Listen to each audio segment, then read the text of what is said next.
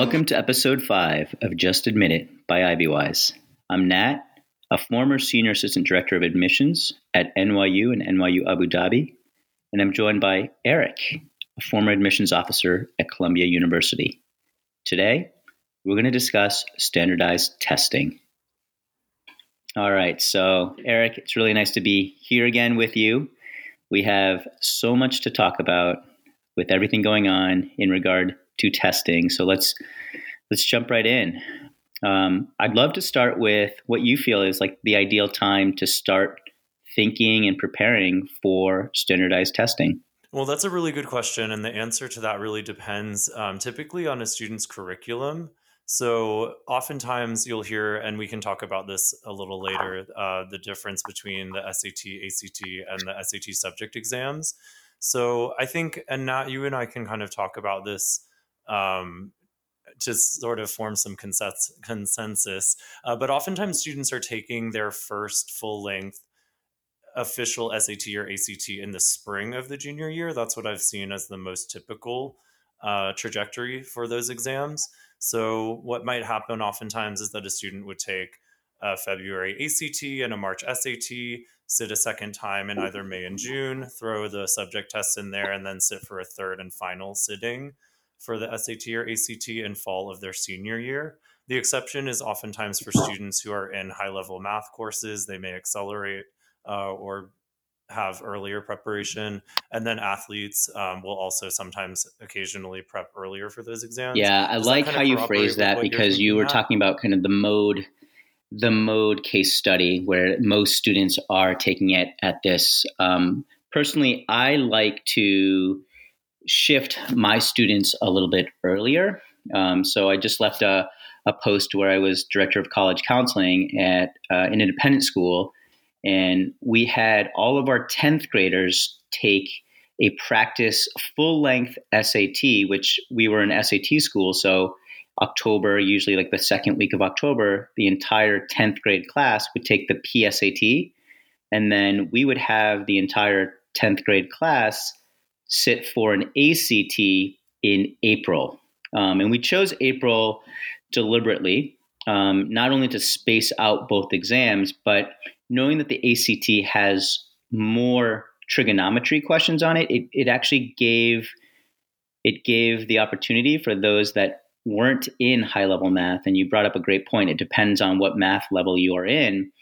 It gave those students that were in kind of quote unquote regular level math, uh, more time to learn trigonometry. So the SAT has very little trigonometry, two questions, you know, at, at, most or, you know, on average, while the ACT can have as many as six questions of trigonometry. So we were deliberate in waiting until April of 10th grade. And then we were, and then we would be, we'd compare both of those um, tests together. So Eric, are you are you saying that you would like you have your students take both the ACT and SAT, like uh, you know, for for submission? Or uh, I'd, I'd love to hear you clarify what what you were saying.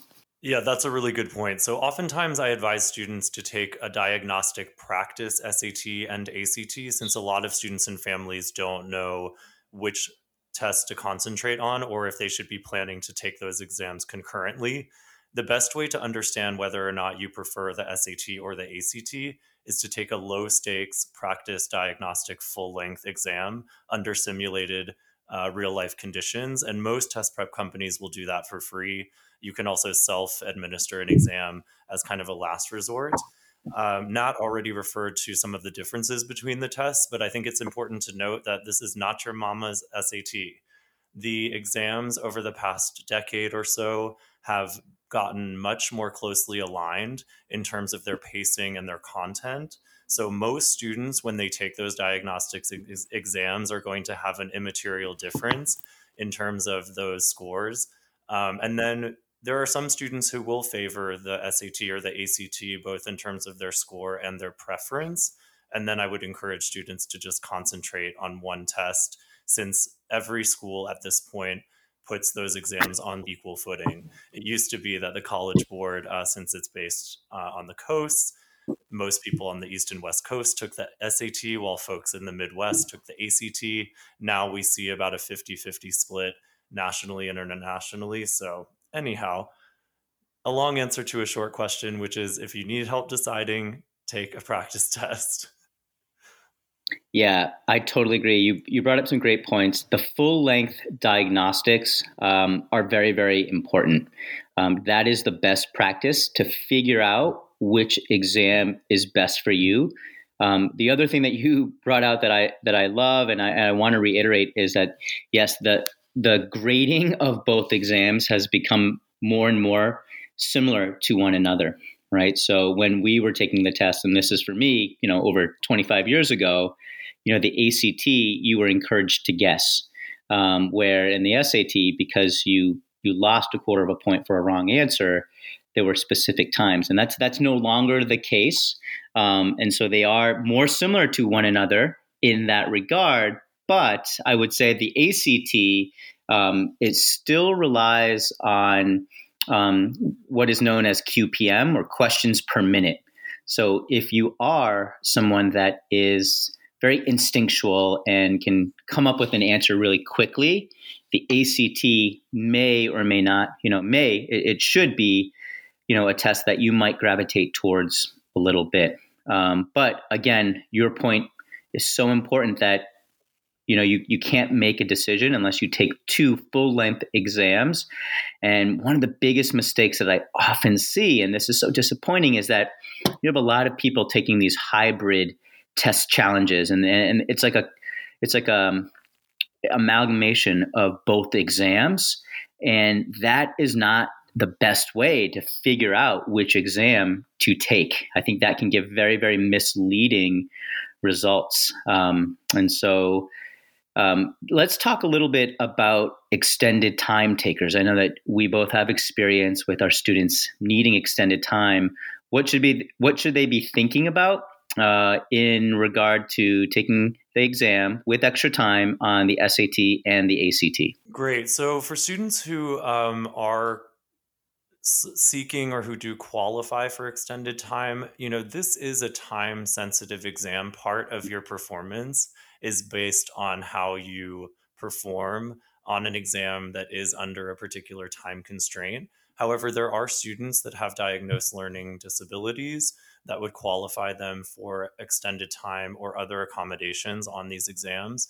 The best piece of advice I can give for students and families who maybe have accommodation within their school is to start yep. that process and initiate that process very early because guaranteed uh, accommodation is not necessarily um, something that will happen. Also, if you have accommodation for exams at your high school, that does not automatically translate into accommodation via the College Board or the ACT. So it's important that you get those evaluations done and see if you're even eligible for certain accommodations. Extended time is just one of many forms of accommodation for students, occasionally, the allowance of computers or large type text um, or you know, yeah. single or multiple day exams can also be possible, but it is a minority of students that are going to be eligible for those accommodations. And it would only be those with diagnosed learning disabilities over. Yeah, you said it. Um, you know, I, I, think what I found after Varsity Blues, after that entire, um, you know, that whole mishap with Varsity Blues and, and cheating on the exams, uh, among other types of, of um, it, you know, questions of, of integrity um, is that both the College Board and the ACT clamped down on on who was to receive extra time um, or extended time. And so you said it; it's really important to start that process early.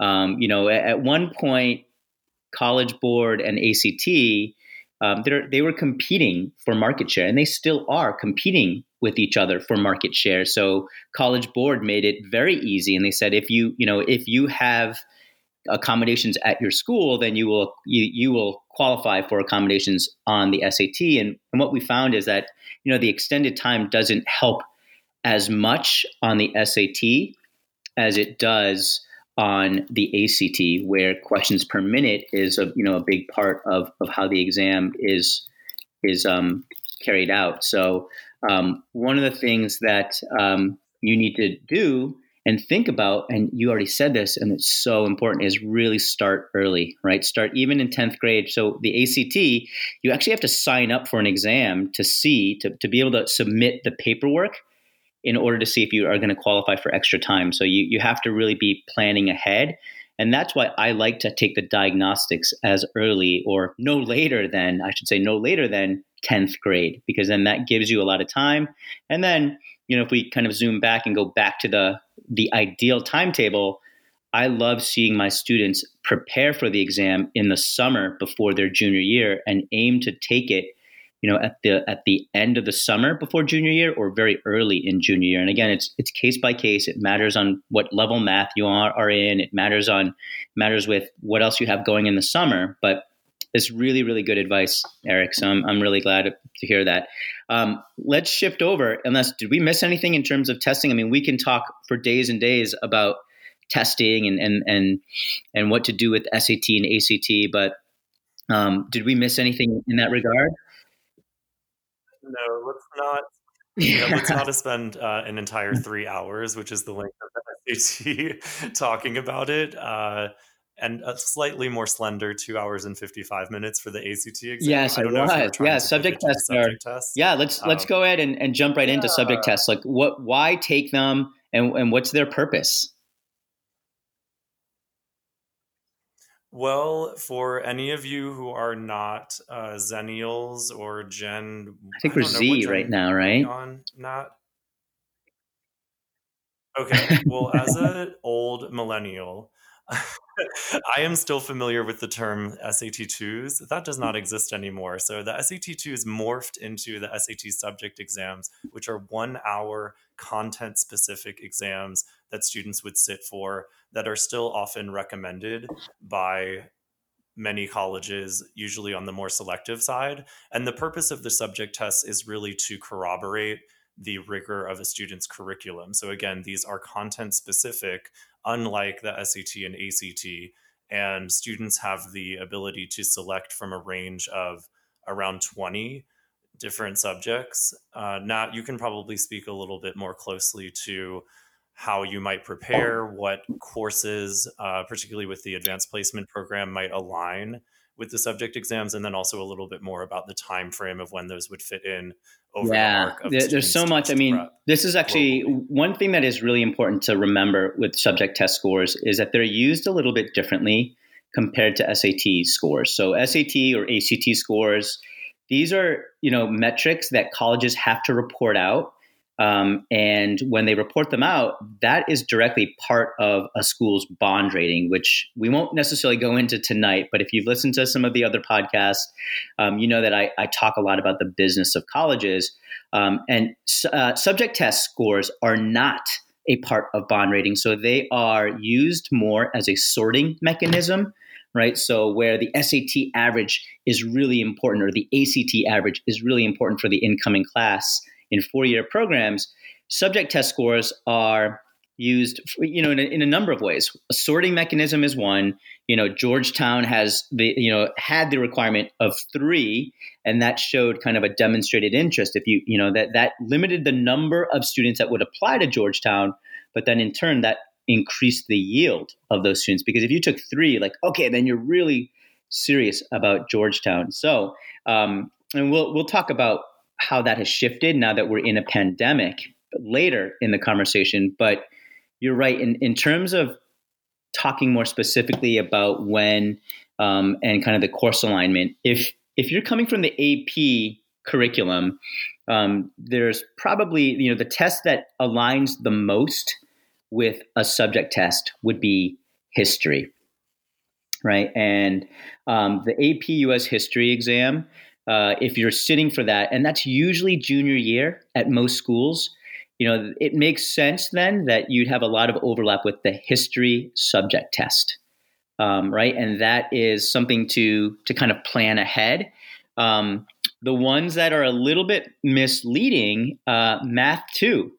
Math two, you would think that that would align more with like advanced math, but the subject matter on math two is really it's pre-calculus uh, and it's a lot of trigonometry right so for the advanced math kids that that might have been a ninth or 10th grade course And so that Math 2 exam might be better off to be taken, you know, in the end, at the end of 10th grade, right? And um, do you want to talk, Eric, about what's a good score and how do you know what's a good score on each one of these exams? Oh, I love the phrase good score because it doesn't have an answer. But what I always tell students and families is that. that better is better.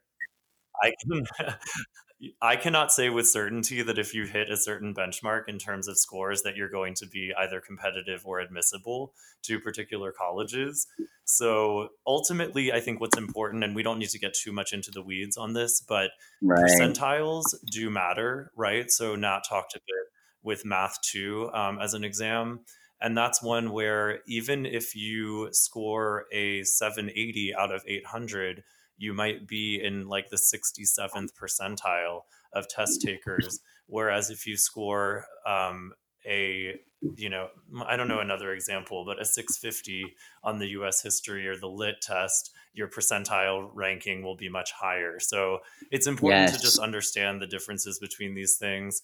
No, no, you said it. Sorry, I mean, you, the, the, you, you use the, the example that. that I often use with my students. Like, uh, you know, if you get an 800 on math, well, 21% of those test takers in math 2 get an 800. So a 780, you're already, you know, you're already uh, behind 21% of the test takers. And a 750, I believe, in math 2 has been as low as like 46th percentile, right? 750 sounds good, but in the percentile yeah, range, which like, is a great point that you bring up. It is it's not it's not great in terms of who you're competing against.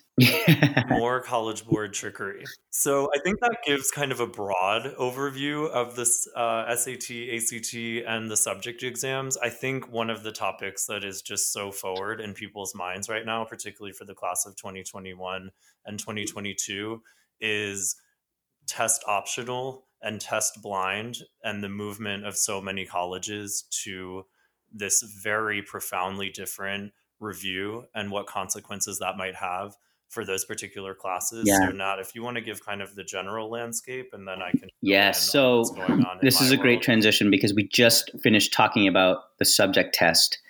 Um, and what we've told all of our students that are kind of applying right now is that do not worry about subject tests right now. If you if you're lucky enough to have a sitting, uh, an SAT opening or an ACT opening, you know, don't use it on a subject test because again, that doesn't affect bond rating. Where a sub, where a an SAT or an ACT score is something that is needed by the college. So, um, which brings us right to the point of test optional, right? Like we've had so many schools go test optional but that's not the same thing as test blind. And so the way that rankings work, US News and World Reports, you can be test optional, right? Like you, you take, there's so many great colleges that have been test optional and they use it to, they use the whole notion and the ethos of being test optional to attract more students to apply.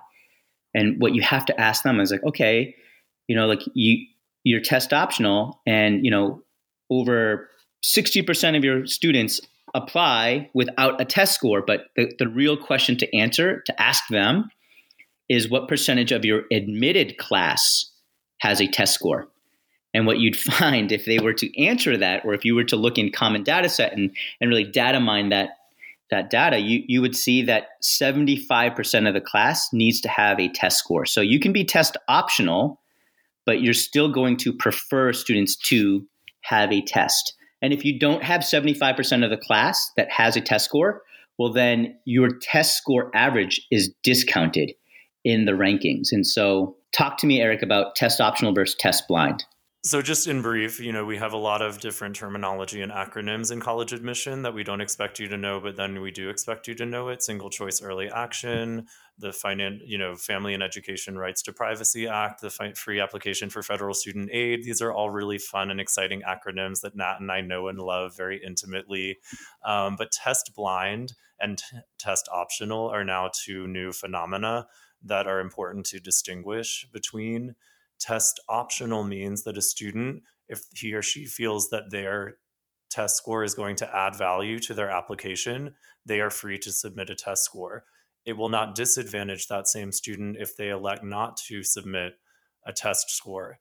test blind is a newer phenomenon wherein we're seeing that particular schools are saying even if you submit a test score we are not looking at it it is not a formal factor in our admission review and that's just an important distinction to make now um, in a new uh, brave new world where testing may be undervalued um, and we're noticing also that out of the top 400 colleges um, in the country in terms of selectivity over 44% of them have decided to move to test optional admission for the class of 2022 and 37% of those that's 155 out of the top 400 colleges are moving mm-hmm. to test optional admission permanently so you'll notice that even highly selective schools like duke georgetown cornell brown berkeley these are schools that have traditionally relied very heavily on the sat or act in their decision making and so it's been a profound shift that they would move to test optional for one year.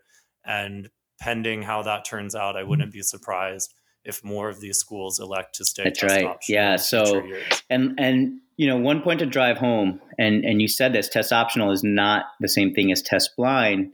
Schools have gone test optional, and this is a total, you know, this is an additional podcast in itself. But test optional um, is is a is basically an enrollment management technique that schools have used this year to increase the number of applications. They made it easier to apply.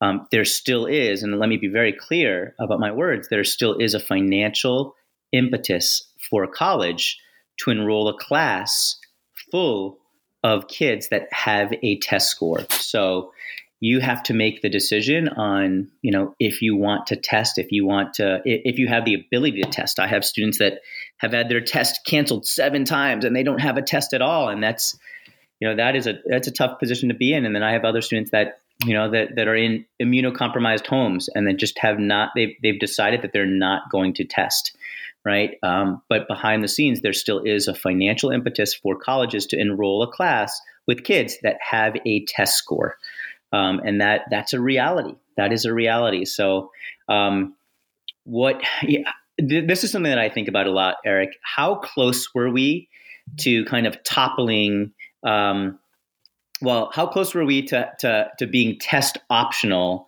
forever? Right, like we we are almost at this point where both the ACT and the College Board we're we're going to administer kind of at home exams. Can, can you comment on that, Eric? Well, I have questionable. I think that's a questionable practice. To address your question directly, well, first of all, I wish that you were my college counselor because the depth of knowledge that you have, particularly about the business side of the world of admission, is really no, impressive. It's great. So, thank you for adding that in. Um, we were, we were.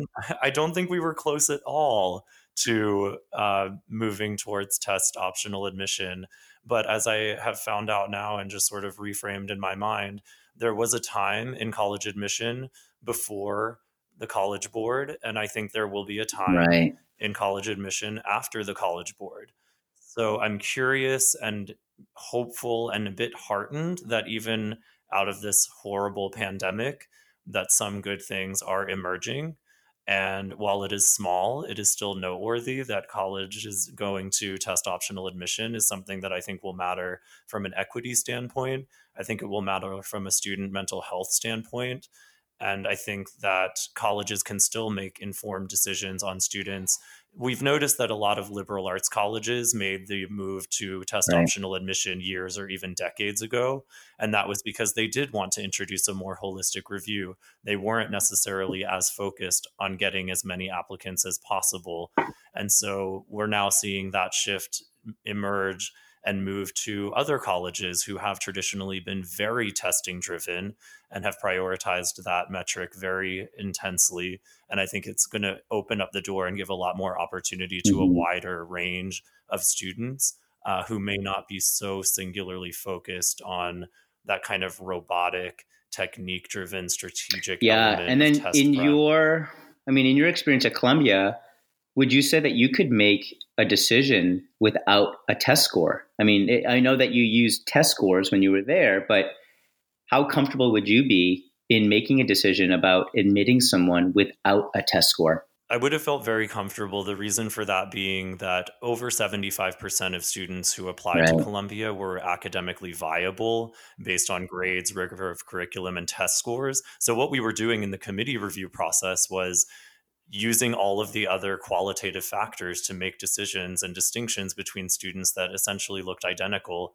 just based on those three factors. So, in the absence of a test score, we would still be making very similar decisions using the essays, using the letters of recommendation, uh, using you know a student's co-curricular pursuits in order to make those distinctions between students again that were very similarly situated and clearly academically prepared for a school like Columbia. Many of other colleges were similarly situated in making distinctions between students that were clearly academically prepared and could contribute to the the college um, and yeah, I don't know. Like I said before, we were not looking for a particular test score in order to meet that threshold for admission, but we were looking for a student who had demonstrated academic preparedness. And then we were looking towards all of those other factors that I think are, in many ways, much more telling about who a student is, what they care about, and what they would contribute to a campus community and I'd love to see more emphasis placed on those qualitative factors because it's really that's the human that you are and that's the human that you want to bring to campus. That's the human that you want to have in your classroom. That's the human that you want to have as a roommate.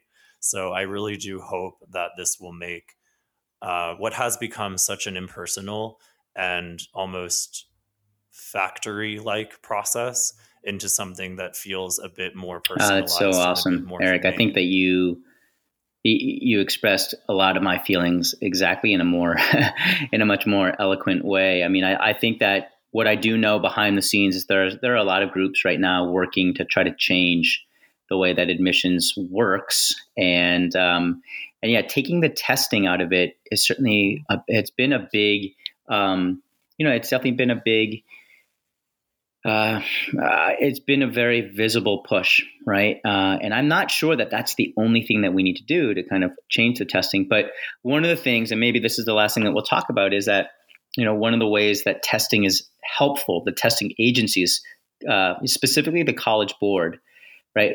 You just said that you didn't necessarily need the test score itself to make a decision, but what the College Board provides the colleges is what we call EPS data, right? And the, it looks at the number of test takers in each region. It looks at the number of PSAT test takers. And so it's very, very informative, helpful data for a college that's planning out their travel season, that's planning out their enrollment, it's planning out their marketing.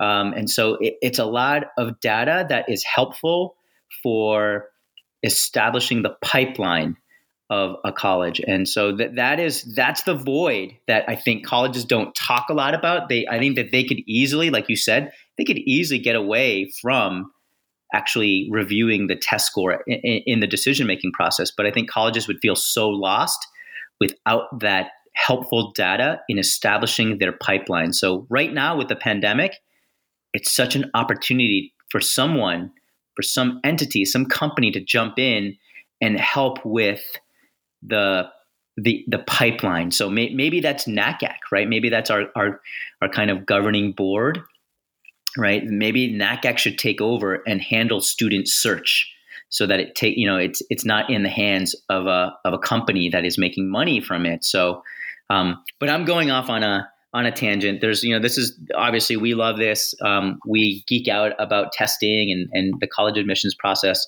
all of the time. Um, is there anything else that you want to say? what do you have any? Yeah, go ahead. Go ahead, Eric. No, I don't. I don't actually think that that was tangential at all. In fact, I think it's important that for some people, I think we are looking right. for the pipelines to change, right? Because if this were, you know, a blood circulation through the body, it used to be that there were just aortas, you know, there were just a handful of right. very elite prep schools that were funneling uh, students into the most elite schools. Now we have capillaries, right? Now we have much wider, broader uh, ways that we can attract and, and bring in students and retain them. I'm often reminded about the fact that this is a living, you know, breathing time where we're seeing a major change in the way that admission works. It wasn't until 1983 that Columbia started admitting women. So I think it's important to understand that this is one moment over the arc of what is a changing landscape and what is a living landscape. I'm very hopeful that this will create an opportunity for more equity. Um, I think the real challenge is not, you know, yes, there's a void here, but I wonder if, you know, looking at the optimistic side is something that we can do now to see if this might be an opportunity for us to think of creative ways to find students that we haven't necessarily right. explored. Oh, I love that. you and I were in admission. I love that. And on that, I, I want to thank everyone for for tuning in. Um, I also want to encourage everyone to sign up for our monthly college admissions newsletter. Book our, bookmark our knowledge base for more free college prep resources. And thank you. And we will we'll see you soon. This is Nat, and I'm signing up for Eric as well. Thanks for tuning in.